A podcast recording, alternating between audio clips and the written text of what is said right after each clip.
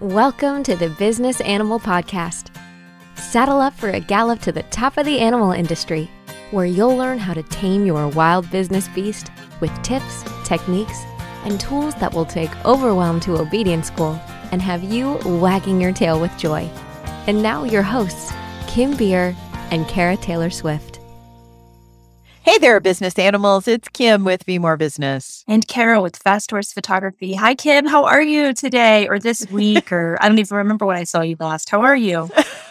it's honestly not been that long ago. And you get to see me in the life form in a week. I know. I can't wait. We're going to be back out at one of our favorite places in Wyoming, the Powderhorn Ranch. I know. I'm looking forward to that. And while we're on that topic, I do want to give a plug for our other podcast, Cowgirls with Cameras podcast. Yes. Because we have some great new episodes that are coming out like right now. That's right. So if you haven't tuned into that one and you're a photographer or you are interested in the photographer's lifestyle or Western lifestyle, please head on over to Cowgirls with Cameras podcast and give a listen. We bring in our good friend Phyllis Burchett for that. So there's three of us. You get triple the insanity. I don't know if that's a good thing or a bad thing, but folks definitely have time to go over and get caught up on the episodes before the new ones come out in the next week. Nice. And Kim, before you jump into this episode, I do think you need to tell everybody again, just remind them about your book that's out and where they can find it and get it? So, I do have a book on Amazon. I'm like officially an Amazon author. I'm officially a publishing company. And I got my copy last week. Nice. She had her copy before I even get my author copies. So, go figure on that. But I ordered 50 of them because I'm going to be selling them myself as well. But it is available on Amazon. And now it's even available on Amazon when you search the title, or my author page will come up when you search my name Amazon. But the title is The Little Book of Big Sales Moves.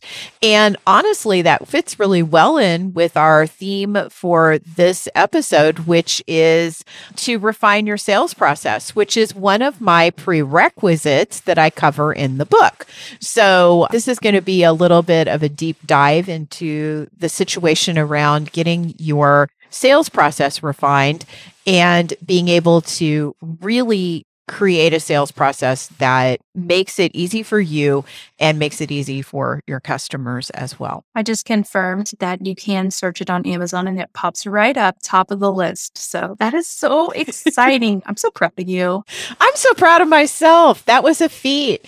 And what's more fun is while we're recording this morning, some FedEx driver is on his way here to drop off my proof deck for my tarot cards that actually got to a publisher and will be available at a reasonable price, not a from China, we have to ship it on a crate over here price in just a week or so. So I'm super excited to see those. I'm crossing my fingers that they look good and everything is great. I trust the printer who we did interview on this podcast a few episodes ago, which is Marathon Press. So I'm super excited to get that. I know it's going to look beautiful and I can't wait to approve the proofs so I can get my copies of my deck delivered. I feel so grown up, Kara. I've like published a book and a tarot deck. well, you have certainly had a very busy year, very productive year. A very productive year. I finished some very long term projects, is what I did. That's right. kind of all at once. Um, yeah, all at one time. So I look like I'm really like fantastic, but trust me on this. It took me three years to draw the tarot deck.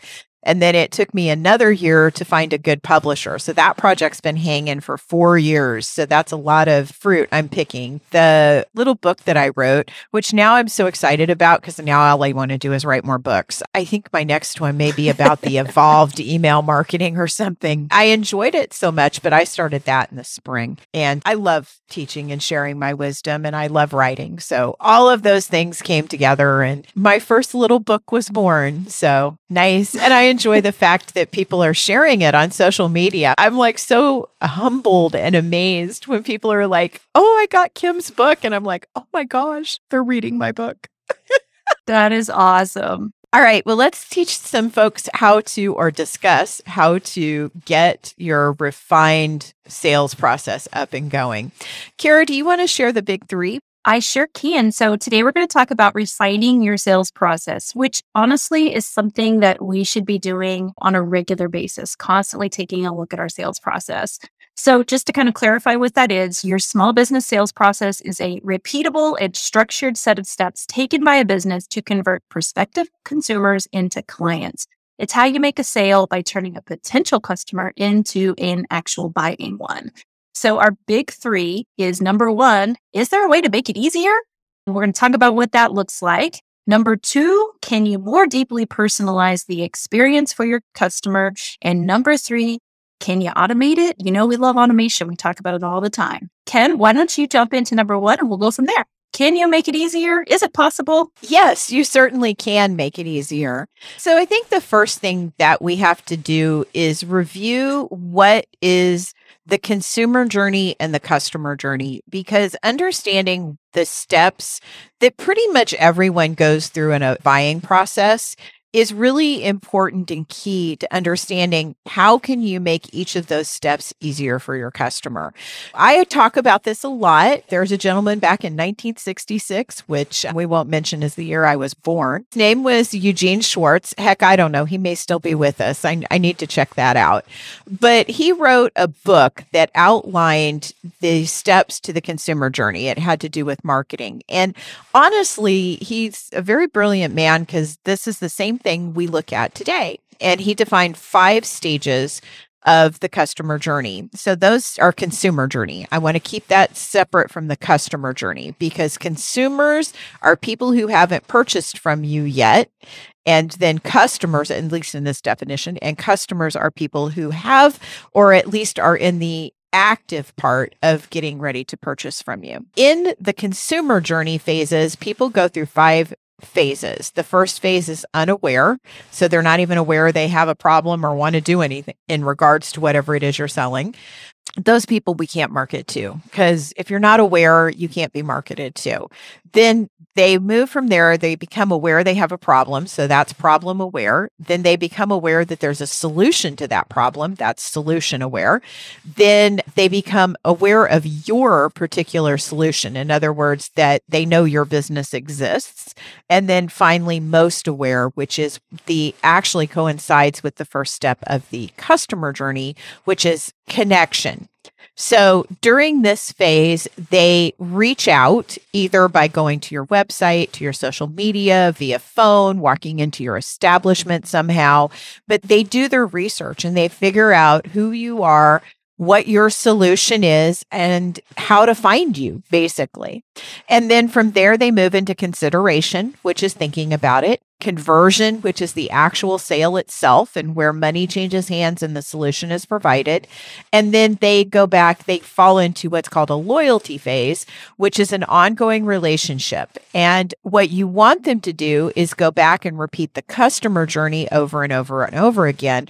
So they go from loyalty back to connection, consideration, conversion, loyalty, connection, consideration, conversion over and over and over again. If you have a business that people can can repeatedly use. If you don't, what you want the loyalty to become is for them to send their friends. So then their friends go through that process as well, or associates or people they've recommended to you. Just a quick review, because I went over that really quickly. The consumer journey that Mr. Schwartz outlined includes stages unaware, problem aware, solution aware, your solution aware, and most aware. The two stages that you're most concerned about in your sales process are solution aware and your solution aware, because this is generally where you do most of your marketing. So your process of how to make this easy for people needs to concentrate on what is going on for the people that are in the solution aware and becoming aware that you provide that solution areas. Then from there, that's your marketing piece. Then your sales piece starts at the customer journey, which starts with connection, then moves into consideration and conversion. And those three steps right there need to be very clearly outlined for you or for your consumer or to move into the customer because this is where people lose sales. This is where the first two for Mr. Schwartz with the solution aware and your solution aware, that's getting you found. then the connection part, consideration and conversion is where we actually lose sales if we're going to lose them. And then loyalty, we have to keep that ongoing relationship.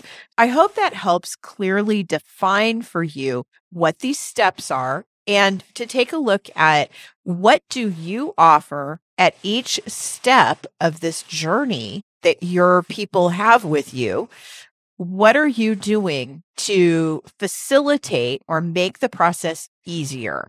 So, in the beginning, it's making yourself found and known, which is solution aware and you're solution aware. Then, once they come into contact or connection with your business, it's making it easier. It's making that process simple. It's giving them all the information they need to make a good informed decision and then having all of the tools at hand to make the actual providing of that solution as simple as possible and then maintaining loyalty over time. Whew, that was a lot of information. yeah, but that was really good information, I think, for folks. I did take a second and look up Eugene Schwartz. His book is called Breakthrough Advertising. They have a picture of him too. He's got a nice Dick Tracy vibe going on. so in case folks want to check it out, he looks like an old newsy guy. Like uh, I can picture him in a news guy's white sleeves rolled up and this big old tie and quite handsome, actually, in, in my opinion. Don't spit your coffee out. quite handsome. If you're into like the Dick Tracy type, you know. How this looks when you kind of like sit down and actually start working on it is it actually looks like sitting down and thinking about what your sales process looks like and creating a path for your potential clients to follow that's consistent, that's repeatable, but has some level of flexibility that you can address some of the unique needs that your potential clients have. So just actually sitting down, pen and paper, and drawing out your sales process map and get an idea of the flow you expect your customers to go through. So, wow, number one was just really information packed. But I think that's really good, like the psychology of all of that and like thinking through it is something that as small business owners, we really have to make an effort to sit down and do. Absolutely. And thinking about it from our customer's perspective is so very important and really understanding where they're at. And so many times I think that the mistake that gets made here is we jump the gun as salespeople. We start talking to people like they're in the consideration or conversion stages when they're really still just sussing out answers for themselves. And then that becomes a problem. So we push them or we get so concentrated on that explaining to them what the solution is that we bore them to death before we actually get to the conversion and the consideration phases. Just be really aware and have sales materials. This is probably my biggest point. Have sales materials and processes in place that really help people move from one stage to the next stage seamlessly in the amount of time that they exactly need to move there. And can we talked about consideration. Sometimes that consideration phase can last for years. If you have a high ticket price product or if you have a service that takes a lot of commitment from the individual purchasing it such as coaching or business consulting there are times that that consideration phase is ongoing for a really long time and you have to have things that make it easy for that person to remember who you are and be able to contact you. I did a class yesterday morning on paid social media. And one of the things that I told them is it's not the early bird that gets the worm, it's the bird that's standing above the worm when it comes out of its hole. so that's where you want to position yourself. That's so true. What a good analogy. As the business that's standing and stalking around above the hole when the worm comes up and you can grab it. So that requires you to put a lot of processes in place. If you have one of those services or products that takes a long time for people to purchase, you need to be aware that you need to maintain that connection and you need to be ever vigilant, waiting for them to be able to get to the right moment to make that decision. And please don't peck them when they get there. Oh, I don't know. That's a good quote. We may have to use that somewhere. it's a good Kim quote. Kimism. it's a Kim metaphor. It's a Kimiphor. I like it. So, are we ready to move on to number two? Yeah, I think that moves us easily right into number two for big three, which is can you more deeply personalize the experience? Which really means being more focused on your customer or on your customer journey stage of the game. For personally, I think you have to start by first doing the work to know your customers. This is the best way that you can speak to them in a way that truly resonates with their needs, with the things going on in their lives, and their expectation as consumers. You have to make sure that your process includes personalization at at every stage possible. And this takes a lot of like question asking and really getting to know the why so you can better understand the needs and be ready to address objections when they come up because that is part of this process, right? Is dealing with objections. They do come up sometimes. That that to me is such a big piece of it is trying to work in your customers why trying to work in their needs and really sitting down and doing that work. What do you think about that, Kim? Yes, I think that's understanding it. So I say interview your customers because we bring way too much bias into everything we do about mm-hmm. uh, judging what our customers do, right? So, a lot of times when uh, someone starts a business, uh, young entrepreneurs or entrepreneurs, baby business owners, they oftentimes start their business for a personal reason. And many times it's because they've experienced something that they want to solve the problem for other people. So, they've solved the situation and now they want to do it for other people. So, what happens in that is they approach personalizing the experience from the perspective of already having the problem solved versus the person who hasn't solved the problem yet. So it's hard. You can't really go backward in time. And you can guess what you would have really liked along the way. And oftentimes that's really insightful. Mm-hmm. But the mm-hmm. truth is, is that as you solve your problem, you lose contact with the experience that you had in solving the problem. So it becomes this paradox where you have a bias now that you can't really get back to that point again. You can guess, but you can't get back there. So here's the important thing you got to talk to your people. You got to talk to the people that are in the stages where you want to uh, refine your sales process because those are the people that are going to give you the best information about how this is working for them and how you could make it easier in order for them to understand it. Now, last week we did an episode on value based selling, which has a similar concept. And in that episode, I talked about how to sell with value. So, I want to reiterate what we talked about in that episode. I referred to four things you really need to seek to understand about your customers to understand the value of what you bring to their lives, which also will help you in personalizing the experience for them. One is how your what you're selling fits into the customer's overall life goals. So what is it that they're actually seeking in their life and how does what you're selling fit into that? You also need to understand the barriers they're experiencing, both related to and beyond what you're selling in achieving that goal. Now, here's where you can make the sales process so much easier. If you understand the barriers that are coming into play, then you can help people over those barriers you can help them understand the steps that they need to take to get there.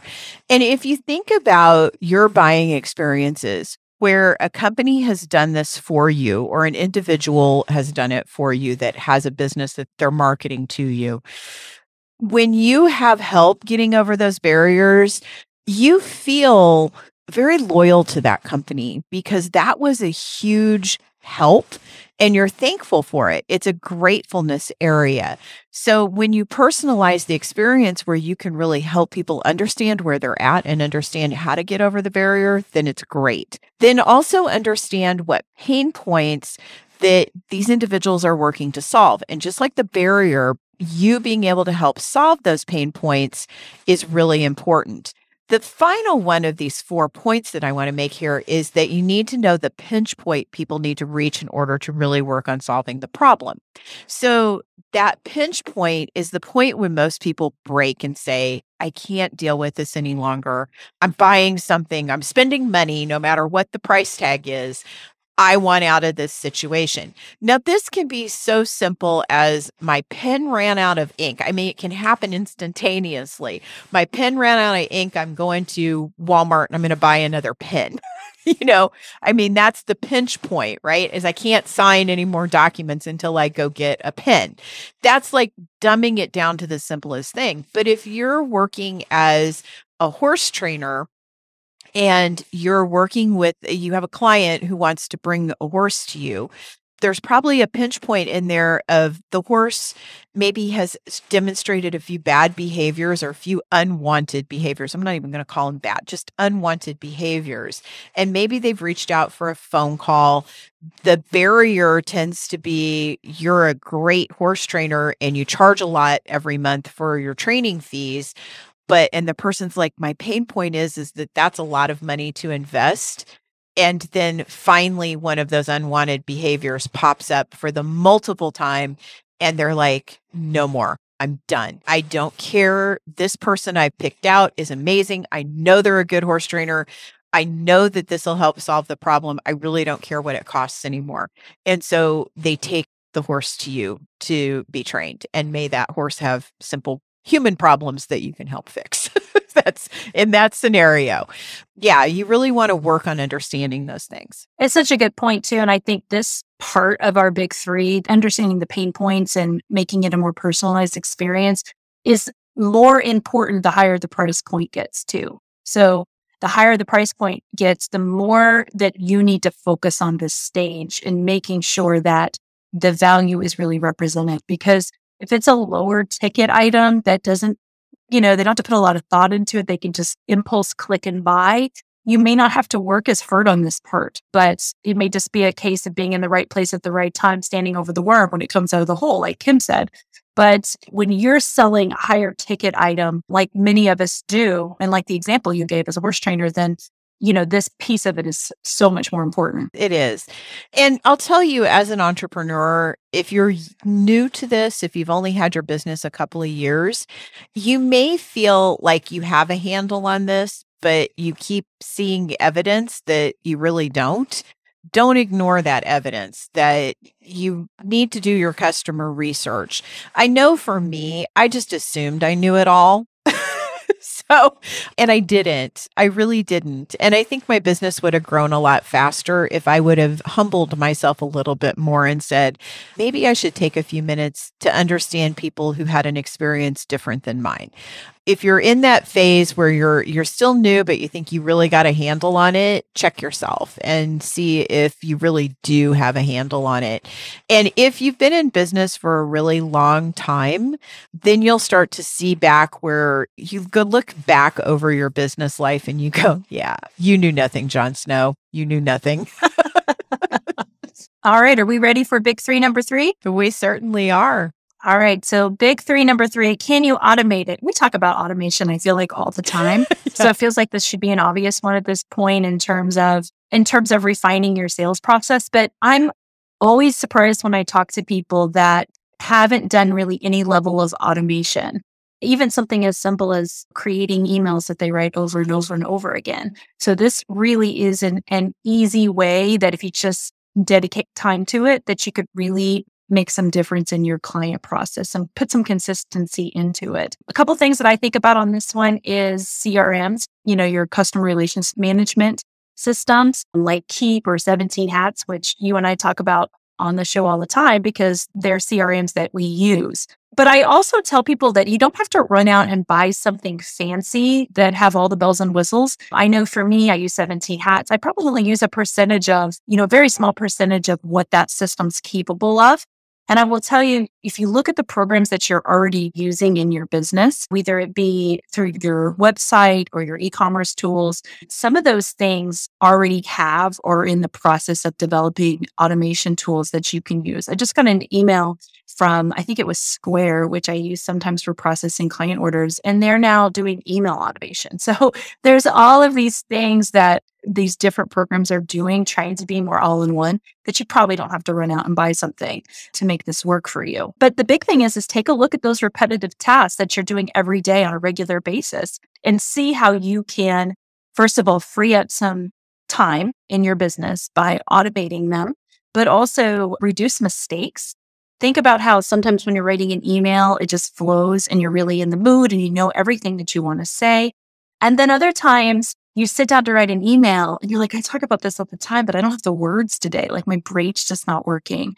So you reduce mistakes when you dedicate time and actually write things the way that you want to write them, using the words that you want to use, and having all of the resources and tools available to you, you reduce mistakes in your correspondence with your clients. And then this is something that you have to do continuously over and over and over again in this process. So, those are my big thoughts on the automation side. Kim, I know you automate even more than I do. Why don't you speak to this topic a little bit? Yeah. So, I do believe automation is really important. It's an interesting quote that you said in there that you speak to a lot of people who know that automation exists and don't use it. I can give you It sounds scary. It does. And honestly, all of the things that you just said are really important and they're very valid reasons for using automation.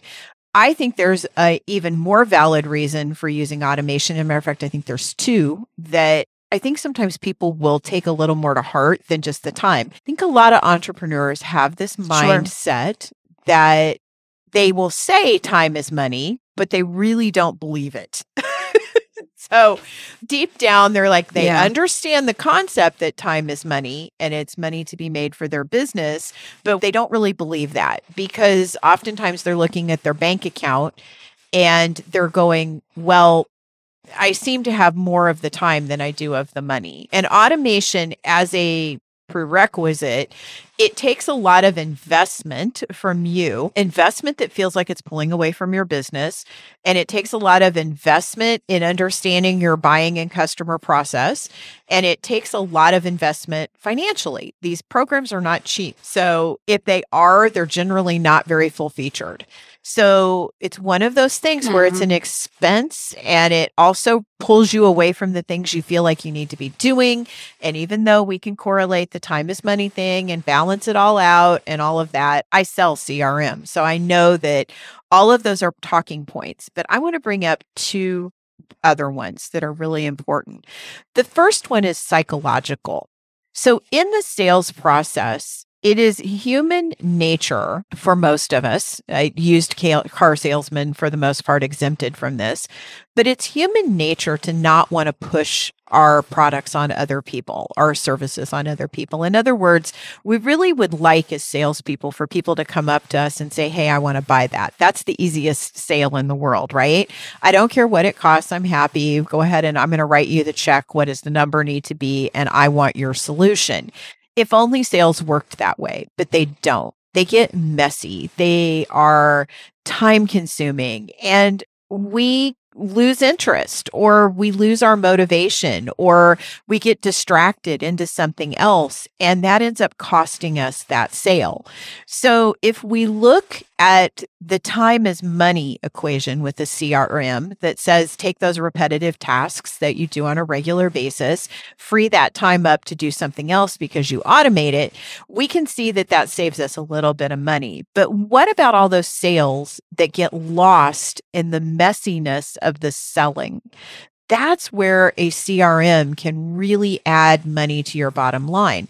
And honestly, what you mentioned earlier, Kara, the higher the ticket item, the more important it is for you to be able to concentrate on that long term phase because that consideration phase we mentioned back in point one is going to be extended because people don't often make really split second decisions to spend a big chunk of money. It takes time to do that. If you are one of those businesses that particularly depends on that and you have this extended consideration phase and you don't have a CRM, my question to you is how much money are you hemorrhaging out of your business because you haven't gone to the trouble to bandage that particular part of your sales process, to shore it up, to strengthen it so that those people that go to other solutions, and this is probably the biggest rub of this whole part, right?